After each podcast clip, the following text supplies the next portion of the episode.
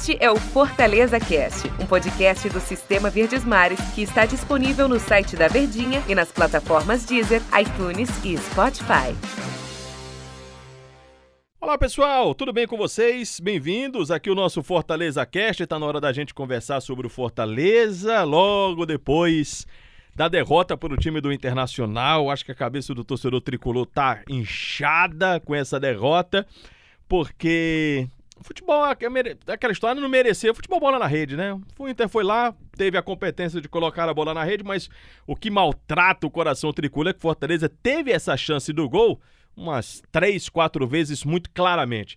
Mas para a gente papear sobre o que aconteceu nesse jogo contra o Inter, tô aqui com o Tom Alexandrino. Tudo bem, meu amigo Tom? Tudo bem, né, Antero? Tudo tranquilo, cara. Tudo tranquilo assim, né? Acho é. que no 47 do que de repente o Inter tivesse imposto na partida desde o início, construído o placar, era menos dolorido para o torcedor. Mas aos 47, depois de tudo que o Fortaleza fez na partida, ou poderia ter inclusive garantido o resultado mais cedo, acho que acaba sendo mais doloroso. Fortaleza né? mandou no jogo o quê? Uns 80%?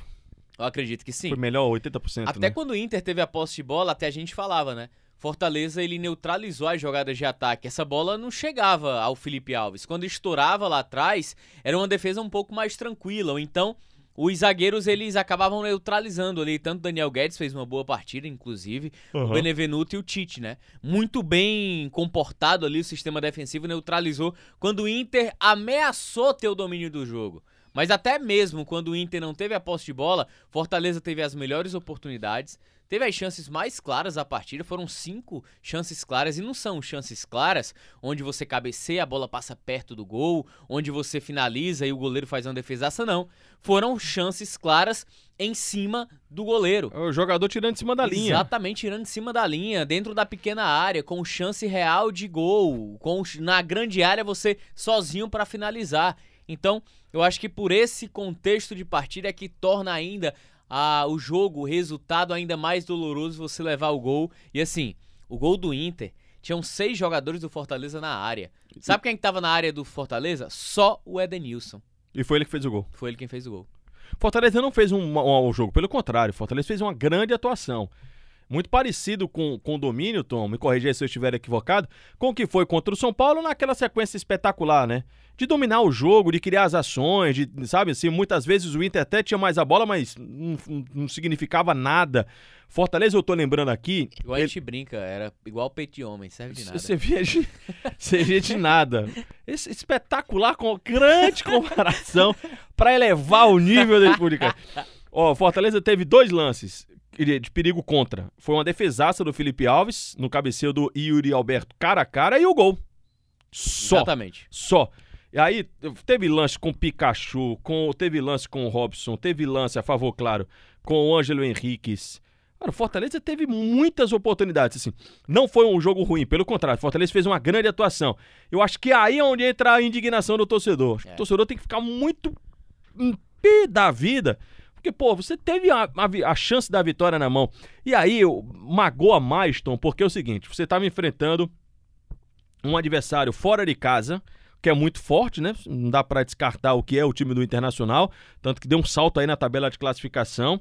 É, um, um, gigante do futebol brasileiro, tá você tentando melhorar a sua condição no campeonato de tabela, você é o único daquele, daquela zona ali mais de cima que tem 21 jogos, todos os outros têm um jogo a menos. O Flamengo tem quatro jogos a menos, vai valer três jogos a menos tem o time do Flamengo. Aí assim, sabe, Tom fica assim, puxa, você teve tudo para ganhar o jogo. Você teve claramente a oportunidade de ganhar o jogo. Esse jogo, na minha opinião, entra na cota e na conta daqueles jogos em que você desperdiçou, agora mais do que nunca, porque você desperdiçou três pontos, mas entra na cota do que foi aquele 0 a 0 com o Grêmio, do que foi 1 a 1 com o time do Santos, do que foi 1 a 1 com o Juventude. Juventude entra no bolo. E esse mais ainda que você não pontuou, você veio de lá zerado. E aí a situação ela agrava, agrava sim, né? Eu acho que é, quando o Fortaleza faz um campeonato de primeiro turno no G4, Ah, contra o Inter, fora de casa, o Inter é um gigante, o resultado de derrota também seja o caminho natural. Cara, é só você pegar as palavras do Edenilson no fim do jogo. É. O Edenilson falou que o Inter, o importante era os três pontos, sofreu quando tinha que sofrer. A ideia era marcar pressão para que Fortaleza não tivesse a posse de bola. Os caras não conseguiram. Então, isso mostra que o Inter olha pro Fortaleza, pô, a gente tem que ter cuidado. Com respeito. É um time, exatamente, é um time a ser batido. A partir do momento que o cara lança esse discurso, como é que você não vai ficar, eu acho que indignado, como diria Gil, com o resultado de 1 a 0, uma derrota aos 47, sendo que você dominou o jogo inteiro. Então, quando a gente fala que você tem um jogo a menos em relação aos outros adversários dentro do G4, você tem uma chance real de sair dele quando esses adversários completarem todas as rodadas, os 21 jogos que hoje tem um Fortaleza, não é exigência, não. É o que o Fortaleza conquistou. O Fortaleza manteve esse nível de regularidade. Você acha que não vai ser frustrante? É muito bom, é. Mas você acha que não vai ser frustrante o Fortaleza terminar um campeonato brasileiro abaixo dos seis primeiros, a Série A de campeonato? Fora da Libertadores. Fora né? da Libertadores? Claro que vai ser, cara.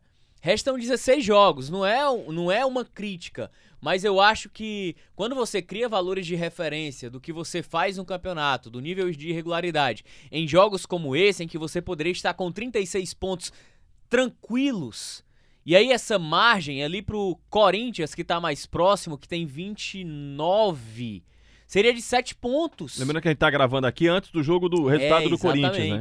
É mais, ou, é mais ou menos próximo, então você abriria uma margem de três pontos pro Bragantino, que tem um jogo a menos e tem uma vitória a menos. O Bragantino ficaria com duas vitórias a menos que o Fortaleza. Isso. Mesmo com o jogo a menos.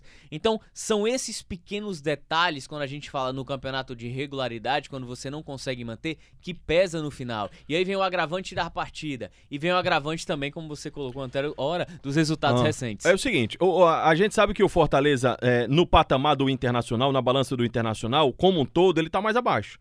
Mas como disse o Pedrinho em uma crítica ao Luciano, eu vou voltar um pouquinho naquele jogo contra o São Paulo, quando o Luciano disse: Ah, mas o São Paulo não pode ir tomar três gols. E o Pedrinho falou: Você tá falando de momento. De momento você pode sim.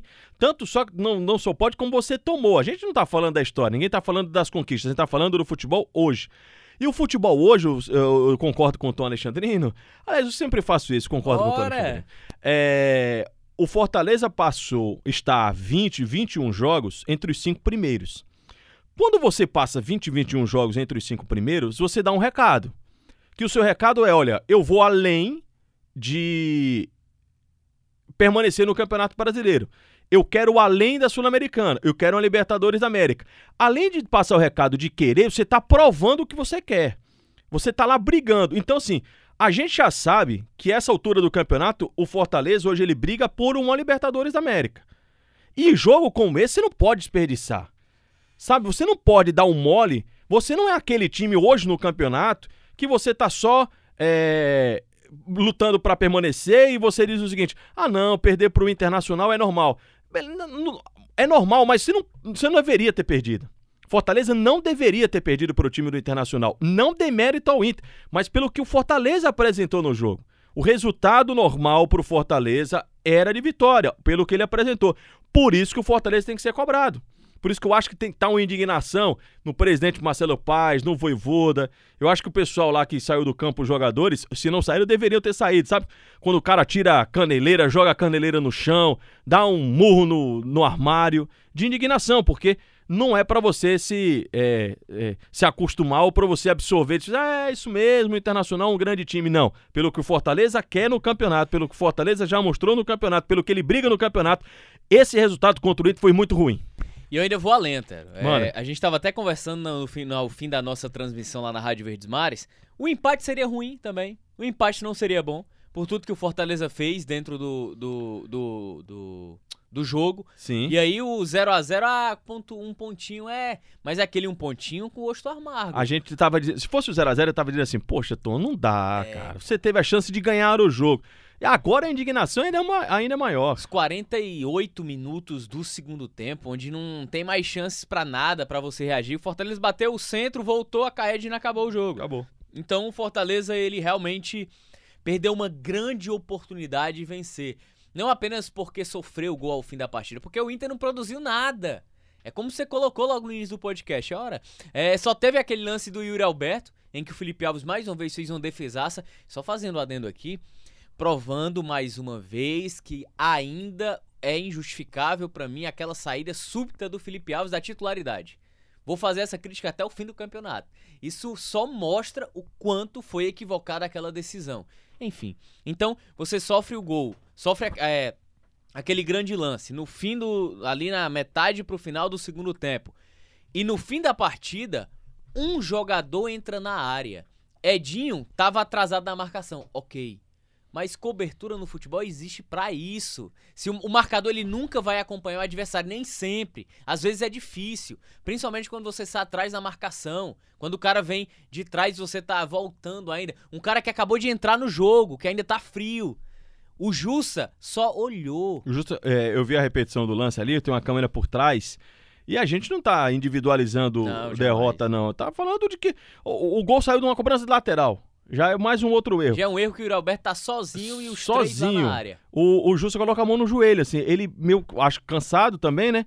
Ele vê o, a, a vinda do Edenilson, acho que não botou muita fé, o Edinho tava acompanhando, ele bota a mão assim no joelho como olhando, aí o Edenilson vai, entra, bate cruzado, a bola ainda pega no pé da trave e vai na rede do outro lado, né? E um jogador daquele quilate, daquela qualidade não, técnica, não você não pode ceder o mínimo espaço. A gente coloca na cota da do cansaço. Às vezes o, jogador não pensa, né? Ele fala, ah, não vai dar em nada essa jogada.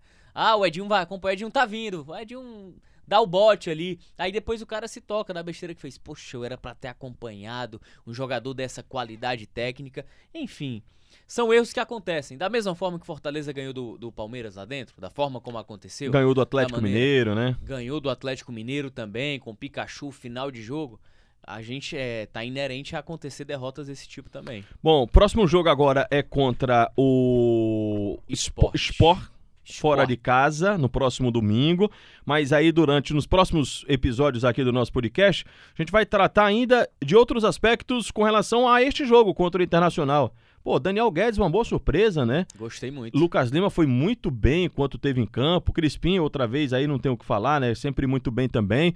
Teve a estreia do Valentim de Pietri. Será que deu pra tirar alguma conclusão? Achei interessante. Do argentino, o Tom tá falando que foi interessante. Então, fica ligado aqui que nos próximos episódios do nosso podcast a gente vai tratar de mais e outros assuntos que a gente esteja falando. Ah, rapaz, David tá fora, né? Verdade. Tomou cartão vermelho Verdade. direto, tá fora para o próximo jogo.